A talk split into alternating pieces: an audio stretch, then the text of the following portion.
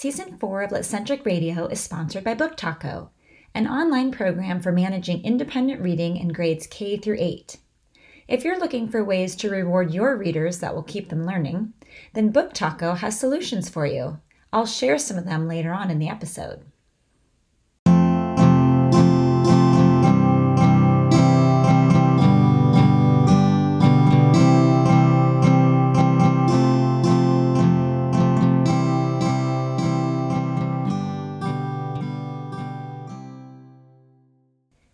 Welcome back to Litcentric Radio, the podcast that's a literacy coach in your pocket. I'm your host, Dr. Julie Webb.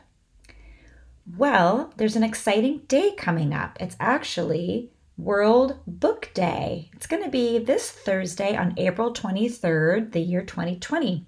So, World Book Day, what a great time to actually share some of your favorite books with students, even if you're doing so remotely, and to actually try out some of Litcentric Radio's lessons.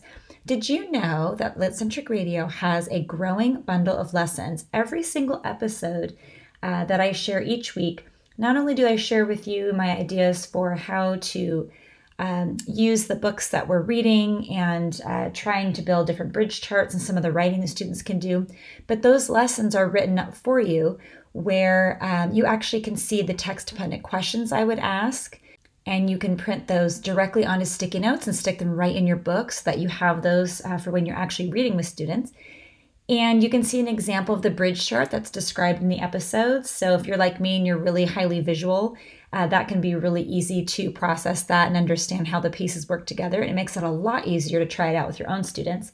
And then there's also the writing task itself that's written out for you, and actually on some student paper that you can just print and have students write on directly. And so you can use that as an formative assessment piece. Not only is it good practice for students for writing purposes, uh, but it also gives you a sense of how they're processing uh, the text and some of the information that you provided them, and how they took what they learned during the discussion and the building of the bridge chart into writing about the reading and showing what they know. So uh, that growing lesson bundle is available at litcentric.com in the shop tab. And uh, actually, you can do those lessons remotely. I'm actually working on a video for you. I'm preparing it in the next couple of days, and I'll be sharing it to YouTube and litcentric.com. And I'm going to go through the steps on how to do a three step process for remote teaching using something like Litcentric Radio Lessons. So it's basically going to be talking about using um, resources in the Google Suite. So things like Google Meet for the web conferencing software side of things, um, using the Google Classroom to assign uh, some of the writing and things, and using Google Slides to um, make the bridge chart. This can all be done virtually as long as your students have access to a device with Google. And I know that not everyone's in that situation, but for those of you who are and still have access to some decent books, uh, I really suggest you tune into that video. We're going to be talking about uh, exactly what those lessons look like and then how do you actually translate that online. It's really actually not very hard, you guys. It does take some thinking through, and if you're new to those tools, that's where the learning comes in.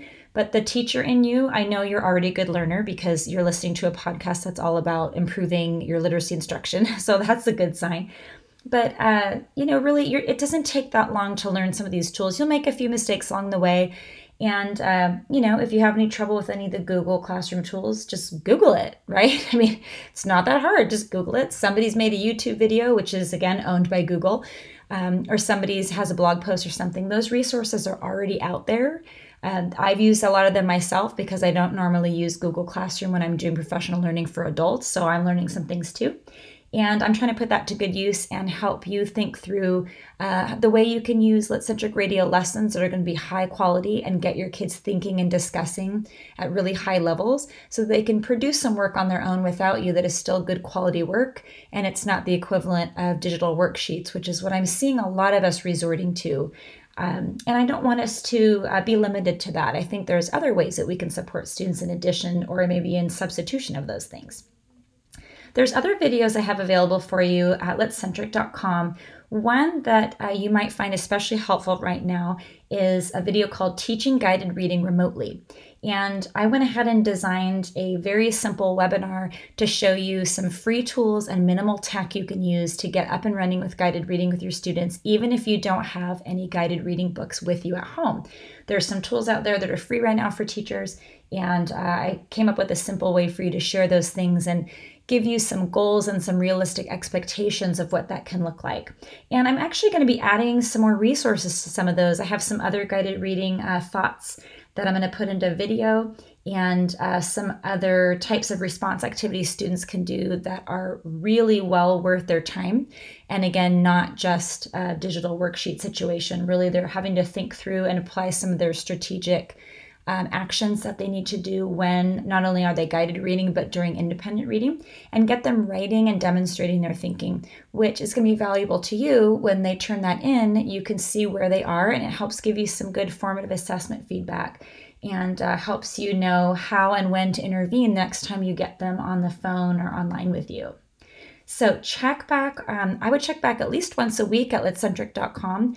And uh, the videos that I post, um, most of them go on YouTube. Some of them go along with some other resources on litcentric.com in the shop tab. Uh, I have a tab in there specifically for Litcentric radio lessons, but there's also some other um, remote teaching products like the Sound Along Phonics program. Um, there's remote video lessons there, and uh, that's in the product section. And then there's other freebies and things in there as well. So really poke around and see what's new and I'll keep adding things. And if there's something you're really looking for as far as a solution, or maybe um, help you think through other ways that you might be using good pedagogy online.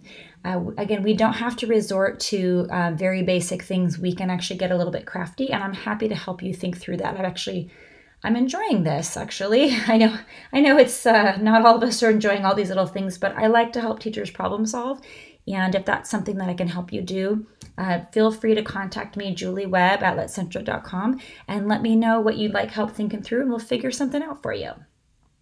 So, in today's episode, we're going to take a look at narrative nonfiction and uh, a way that we can think through how to organize that information in order to uh, tell a little bit of a nonfiction story, as well as how to handle those um, additional facts that often float around in our textbooks, little kind of step asides that happen. And we're going to be looking at that through the lens of this beautiful book called Gentle Giant Octopus. It's by Karen Wallace, illustrated by Mike Bostock.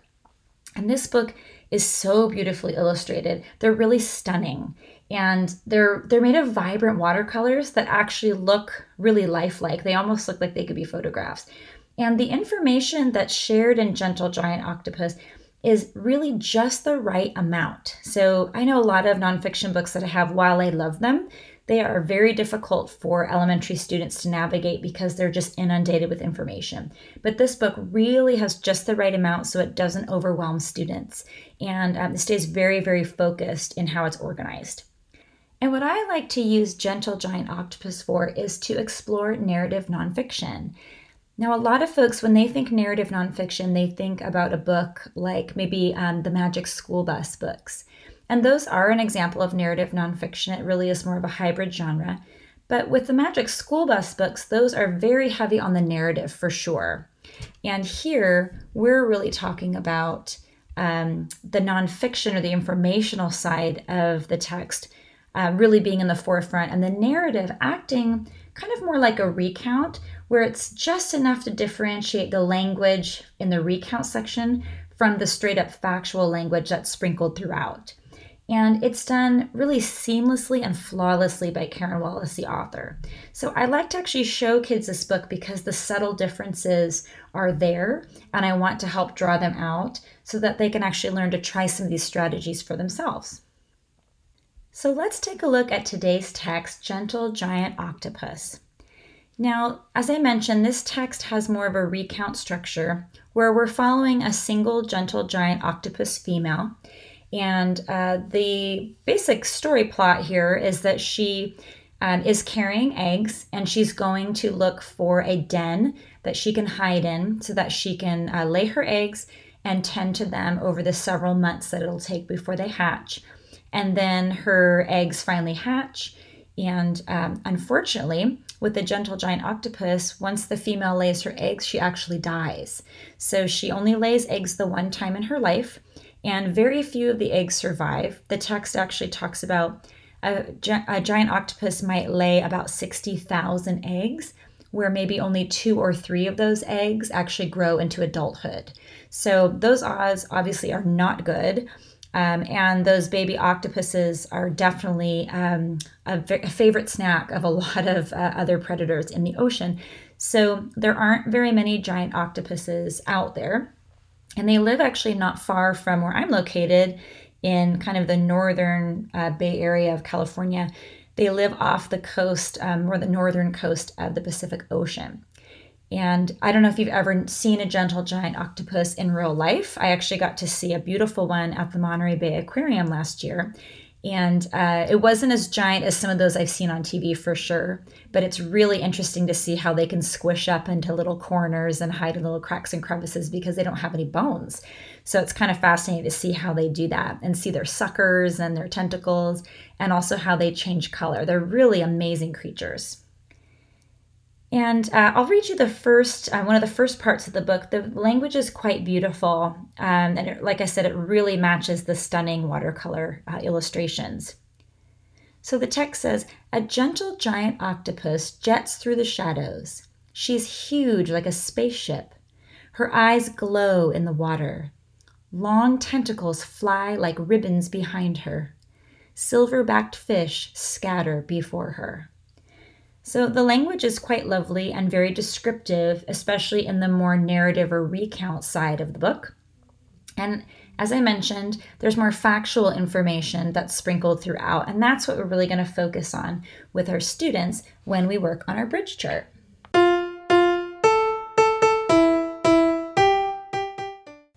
With Book Taco, teachers and students can set reading goals and track their progress. And once those reading goals have been reached, teachers can reward students with some game time right in the Book Taco online platform. There are over 50 games to choose from, and teachers can turn them on or off depending on which games are right for their students or to release certain games when big reading milestones have been reached. Could be a great incentive for kids to keep striving towards achieving their reading goals. My favorite game is called Lights. It's an electrical engineering game where the player has to connect circuits to a power source and LEDs to make them light up. It's really easy to learn, and there are four levels of play, so students can learn how to play at an easy level before they transition to the harder ones. I haven't even tried those yet. The easy ones were definitely hard enough for me. Another game I like is just simple tic tac toe. The old schooler in me really likes those traditional strategy games. In this version, though, you can play against another player or against the computer, which is great for individual players. The coolest part is that you can choose a standard 3x3 grid to play on, or you can play on a 5x5 grid and even a 7x7 grid. I haven't ventured up that high yet, but I'm looking forward to it. The games in Book Taco are quick to learn and quick to play, and they keep track of scores so students can continue to progress every time they log in. There's such a great reward for working hard and completing assignments, and there are nice brain breaks that are still full of learning opportunities. Log on to booktaco.com and learn about games and how the reward system works. That's booktaco.com.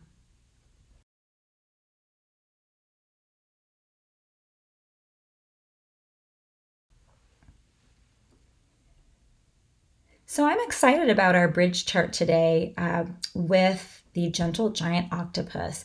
Now, in the questions that I'm asking students, I want them to really start focusing on the language that's used. And it's really not so much about the actual facts or the information in the text, but how that information is expressed by the author and uh, why she used those two different approaches of the narrative versus the more informational, factual language.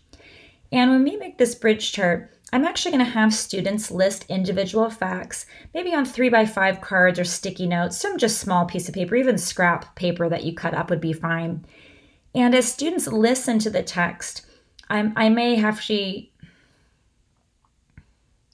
and as we read the text, probably even the second time we read it together, um, I would have students list individual facts on those three by five cards. So every card has its own fact on it. And you can even just call out students like, Jose, you write this fact. Or, you know, Jennifer, did you hear a fact? Great, write it, you know. And it doesn't have to be, or you can actually have every kid write every fact.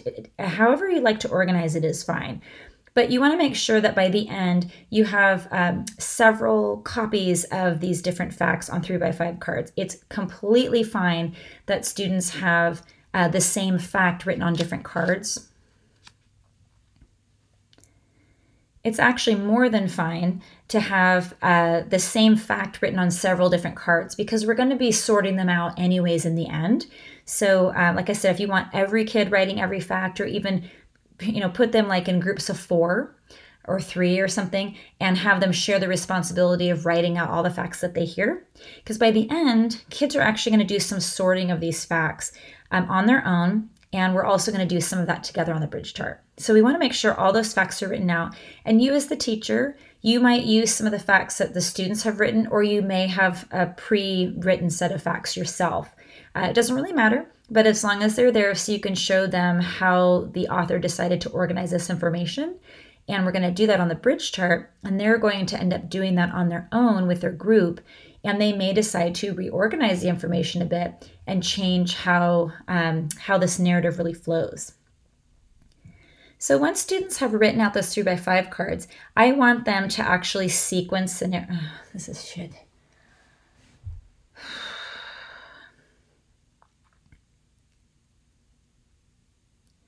So, throughout the reading that we do with students with Gentle Giant Octopus, uh, the questions that I'm going to ask them during our read aloud are really focused on not so much the specific information, because that's actually pretty easy to draw out, and we're going to do that in our bridge chart.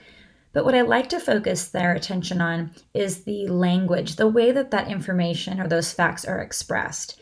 And there's definitely different language being used in the narrative side of things um, as well as in the factual statements that are made. So the language is slightly different and it's quite nuanced and and it's quite nuanced and that's what I would like my students to really dive into with this text.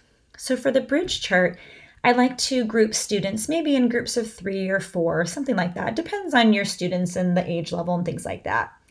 But uh, you definitely want at least 3 students because there's going to be a lot of facts that they have to write. So if they can really share that job or share that task, it's probably a good idea. So I like to give all those groups like a stack of three by five cards, index cards, or even sticky notes, or even if you just cut up some paper, you know, give them just little rectangle rectangle pieces of paper, that's fine.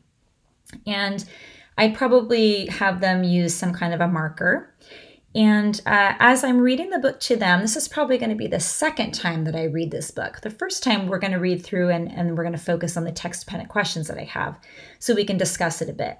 But this next time around, their job is to listen for the factual information that's shared. Now, it's important for students to know that the factual information is located in both the narrative side of things as well as the factual statements that they hear because the author has been very seamless about how she shares information about octopi or octopuses. And uh, again, that's the nuance side of thing that I want students to start to understand. So I would probably, instead of having every student write every fact, because there's quite a few, I think in that group of three or four, you can say, okay, um, you know, decide who's going to start. And the first fact that they hear, that student starts to write that fact on the three by five card. The next fact they hear, the next student can write what they heard, you know, for the next fact and keep going that way. That way they're kind of busy most of the time while they're listening to you, but they're not overwhelmed by having to write down everything. So once students have listened to the book again and they've written out all the facts that they could capture, uh, we're going to go ahead and um, plot some of those on our bridge chart. And you can either use some of the facts that students wrote, or you might decide to have a pre-written set of facts that you use just for the chart. So either way, it's up to you. Um, in the Litcentric Radio lesson that you can find at litcentric.com in the shop tab, that lesson has um, a photograph of the facts that I wrote on sticky notes. And so you can see how this is exactly laid out and which facts I, I selected and things like that. So that kind of helps, um, gives you a little guide and makes it a little easier to prep that, uh, that lesson. And so what students are going to help me do on the bridge chart with their three by five cards they wrote, I'll have them set them aside for now and probably bring them back to the carpet with me and let's build this chart together. And I like the chart to be uh, the landscape side, so because we're going to move left to right along a line. So I draw a straight line from left to right, and that's going to be our nonfiction narrative side of things. And so, what students help me do is we go through the text again and we listen carefully on each page as to how the author has grouped the factual information in the narrative portion of the text. Now, just about every page has the narrative side of things, and only some of the pages have the factual statements. And um, the author and illustrator, they've done a nice job when they present that information. The factual statements are always in, um, they're always italicized, and the narrative side of things is not. So it actually makes it really easy for students to differentiate those, as well as they start to notice that the placement of the text on the page is a little bit different too. So it's pretty easy to see, um, but it might be something to point out to them. So as we go through each page again, uh, students listen to how she grouped the facts, and then we're going to do the we're going to group them together on the chart. So um, maybe the first couple of facts we hear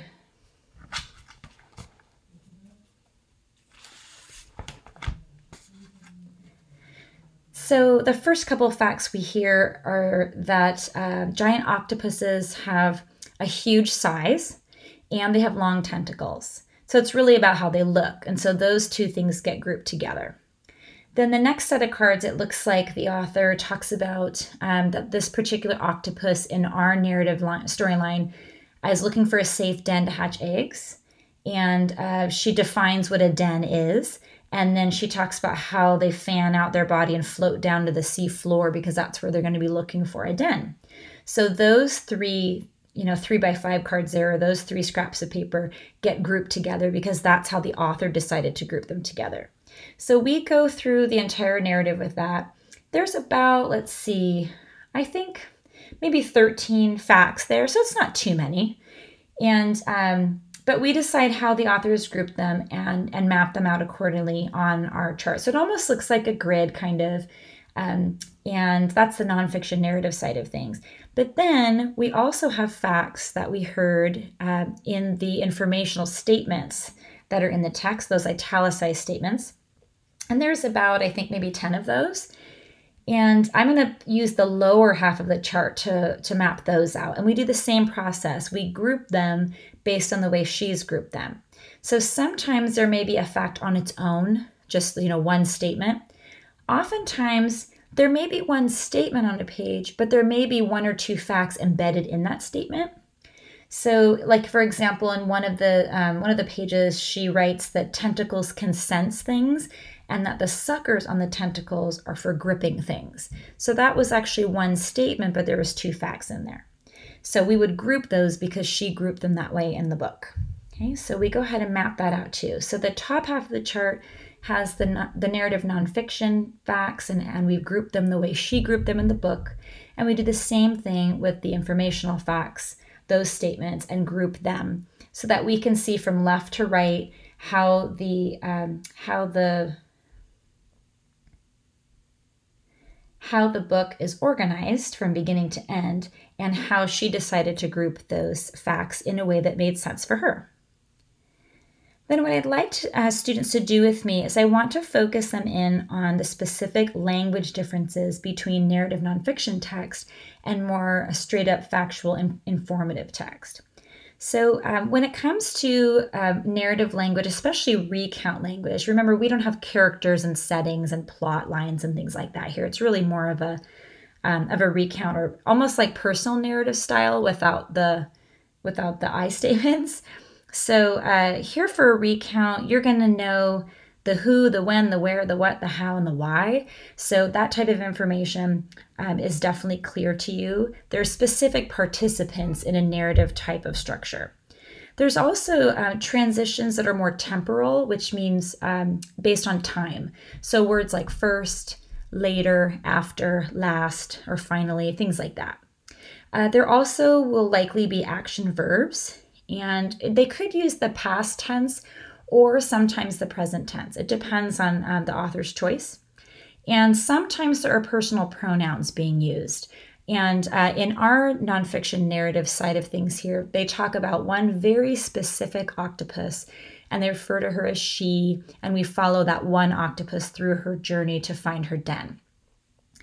But in the informational side of things, the more factual statements, that language is slightly different. So this is definitely um, language at the sentence level here because there really isn't more than one sentence being uh, being crafted at a time. Um, but because it's informational, there's really more of the timeless present tense that's happening, and there's definitely some more technical terms being used. Um, also, it sounds more generalized, so it's not just one specific octopus. So it's not she and, you know, she's looking for her den and she's laying eggs. It's more octopuses live in this part of the ocean, you know, just that generalized, general participants um, in that case. So I'm going to focus students on that a little bit so they understand some of the subtle differences there. And then when they go to do their writing task, I actually want them to work together and I want them to take those facts from the text that they wrote out on those three by five cards.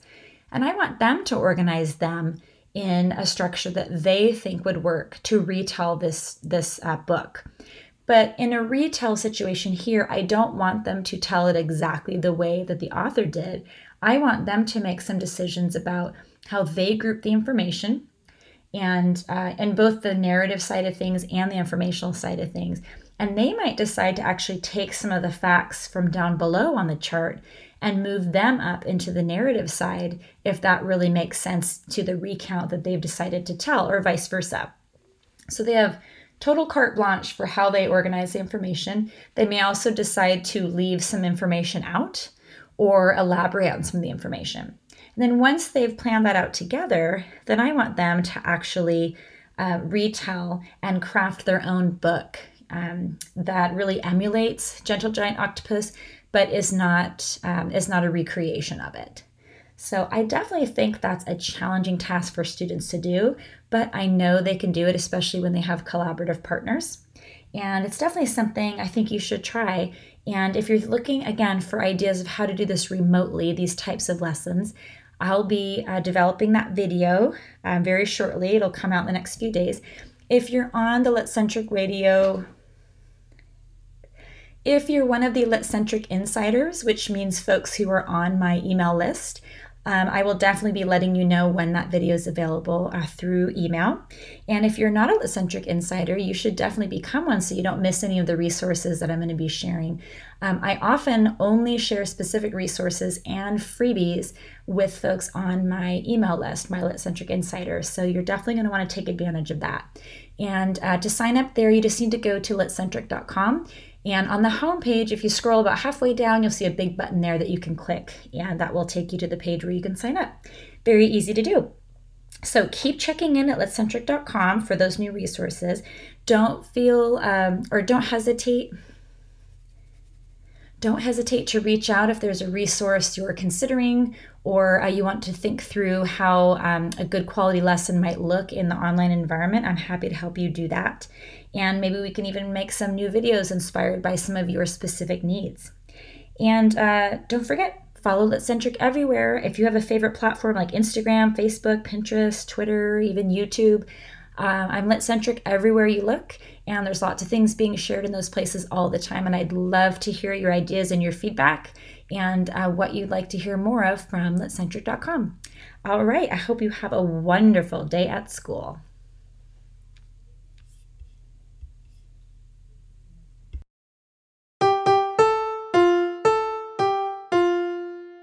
So, throughout the reading that we do with students with Gentle Giant Octopus, uh, the questions that I'm going to ask them during our read aloud are really focused on not so much the specific information, because that's actually pretty easy to draw out, and we're going to do that in our bridge chart. But what I like to focus their attention on is the language, the way that that information or those facts are expressed. And there's definitely different language being used in the narrative side of things um, as well as in the factual statements that are made. So the language is slightly different and it's quite nuanced, and that's what I would like my students to really dive into with this text. So for the bridge chart, I like to group students maybe in groups of three or four, something like that. Depends on your students and the age level and things like that. But uh, you definitely want at least three students because there's going to be a lot of facts that they have to write. So if they can really share that job or share that task, it's probably a good idea. So I like to give all those groups like a stack of three by five cards, index cards, or even sticky notes, or even if you just cut up some paper, you know, give them just little rectangle rectangle pieces of paper, that's fine. And I'd probably have them use some kind of a marker. And uh, as I'm reading the book to them, this is probably going to be the second time that I read this book. The first time we're going to read through and, and we're going to focus on the text dependent questions that I have so we can discuss it a bit. But this next time around, their job is to listen for the factual information that's shared. Now, it's important for students to know that the factual information is located in both the narrative side of things as well as the factual statements that they hear, because the author has been very seamless about how she shares information about octopi or octopuses. And uh, again, that's the nuance side of thing that I want students to start to understand. So I would probably, instead of having every student write every fact, because there's quite a few, I think in that group of three or four, you can say, okay, um, you know, decide who's going to start. And the first fact that they hear, that student starts to write that fact on the three by five card. The next fact they hear, the next student can write what they heard, you know, for the next fact and keep going that way. That way they're kind of busy most of the time while they're listening to you, but they're not overwhelmed by having to write down everything. So once students have listened to the book again and they've written out all the facts that they could capture, uh, we're going to go ahead and um, plot some of those on our bridge chart. And you can either use some of the facts that students wrote, or you might decide to have a pre written set of facts that you use just for the chart. So, either way, it's up to you. Um, in the Litcentric Radio lesson that you can find at litcentric.com in the shop tab, that lesson has um, a photograph of the facts that I wrote on sticky notes. And so you can see how this is exactly laid out and which facts I, I selected and things like that. So that kind of helps, um, gives you a little guide and makes it a little easier to prep that, uh, that lesson. And so what students are going to help me do on the bridge chart, with their three by five cards they wrote, I'll have them set them aside for now and probably bring them back to the carpet with me and let's build this chart together. And I like the chart to be uh, the landscape side, so because we're going to move left to right along a line.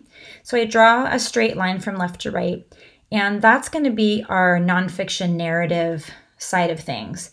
And so, what students help me do is we go through the text again and we listen carefully on each page as to how the author has grouped the factual information in the narrative portion of the text.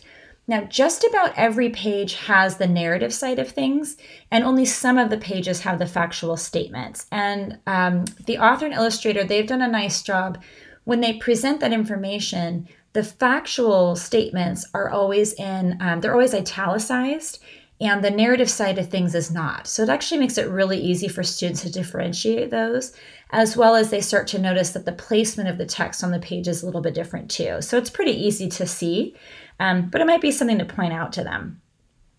So as we go through each page again, uh, students listen to how she grouped the facts, and then we're going to do the we're going to group them together on the chart.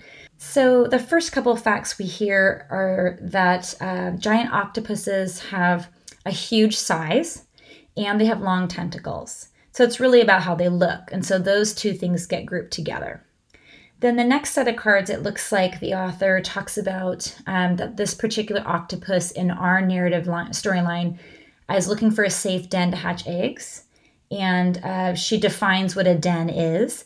And then she talks about how they fan out their body and float down to the sea floor because that's where they're going to be looking for a den. So those three, you know, three by five cards there, or those three scraps of paper get grouped together because that's how the author decided to group them together. So we go through the entire narrative with that. There's about, let's see, I think maybe 13 facts there, so it's not too many. And um, but we decide how the authors group them and and map them out accordingly on our chart. So it almost looks like a grid kind of. Um, and that's the nonfiction narrative side of things. But then we also have facts that we heard uh, in the informational statements that are in the text, those italicized statements. And there's about, I think, maybe 10 of those. And I'm going to use the lower half of the chart to, to map those out. And we do the same process. We group them based on the way she's grouped them. So sometimes there may be a fact on its own, just you know one statement. Oftentimes there may be one statement on a page, but there may be one or two facts embedded in that statement. So, like for example, in one of the um, one of the pages, she writes that tentacles can sense things, and that the suckers on the tentacles are for gripping things. So that was actually one statement, but there was two facts in there. So we would group those because she grouped them that way in the book. Okay, so we go ahead and map that out too. So the top half of the chart has the, the narrative nonfiction facts, and, and we've grouped them the way she grouped them in the book. And we do the same thing with the informational facts, those statements, and group them so that we can see from left to right how the book is organized from beginning to end and how she decided to group those facts in a way that made sense for her. Then, what I'd like to, uh, students to do with me is I want to focus them in on the specific language differences between narrative nonfiction text and more straight up factual and informative text. So, um, when it comes to um, narrative language, especially recount language, remember we don't have characters and settings and plot lines and things like that here. It's really more of a um, of a recount or almost like personal narrative style without the without the I statements. So uh, here for a recount, you're going to know the who, the when, the where, the what, the how, and the why. So that type of information um, is definitely clear to you. There are specific participants in a narrative type of structure. There's also uh, transitions that are more temporal, which means um, based on time. So words like first, later, after, last, or finally, things like that. Uh, there also will likely be action verbs and they could use the past tense or sometimes the present tense. It depends on um, the author's choice. And sometimes there are personal pronouns being used. And uh, in our nonfiction narrative side of things here, they talk about one very specific octopus and they refer to her as she, and we follow that one octopus through her journey to find her den. But in the informational side of things, the more factual statements, that language is slightly different. So this is definitely um, language at the sentence level here because there really isn't more than one sentence being uh, being crafted at a time. Um, but because it's informational, there's really more of the timeless present tense that's happening, and there's definitely some more technical terms being used. Um, also, it sounds more generalized, so it's not just one specific octopus. So it's not she and, you know, she's looking for her den and she's laying eggs. It's more octopuses live in this part of the ocean, you know, just that generalized, general participants um, in that case. So I'm going to focus students on that a little bit so they understand some of the subtle differences there.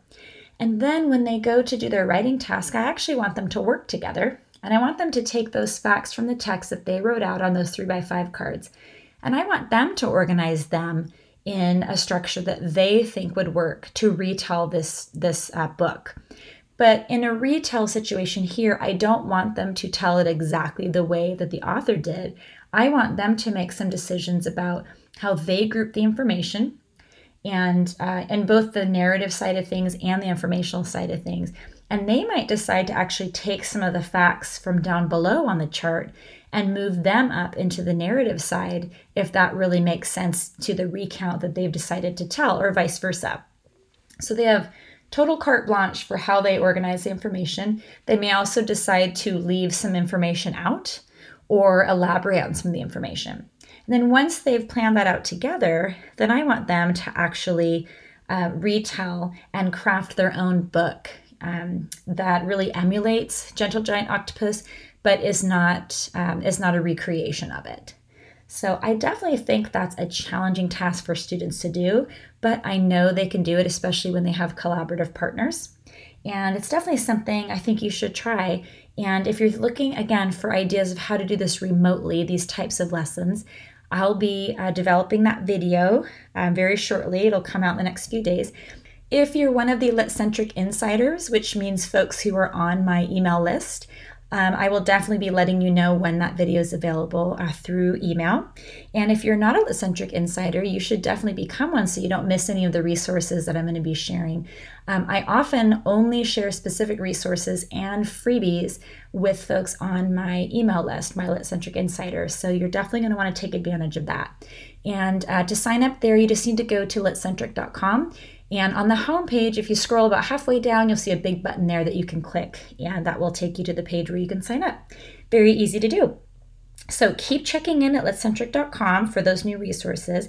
Don't hesitate to reach out if there's a resource you're considering or uh, you want to think through how um, a good quality lesson might look in the online environment. I'm happy to help you do that. And maybe we can even make some new videos inspired by some of your specific needs. And uh, don't forget, follow Litcentric everywhere. If you have a favorite platform like Instagram, Facebook, Pinterest, Twitter, even YouTube, uh, I'm Litcentric everywhere you look, and there's lots of things being shared in those places all the time. And I'd love to hear your ideas and your feedback and uh, what you'd like to hear more of from litcentric.com. All right, I hope you have a wonderful day at school.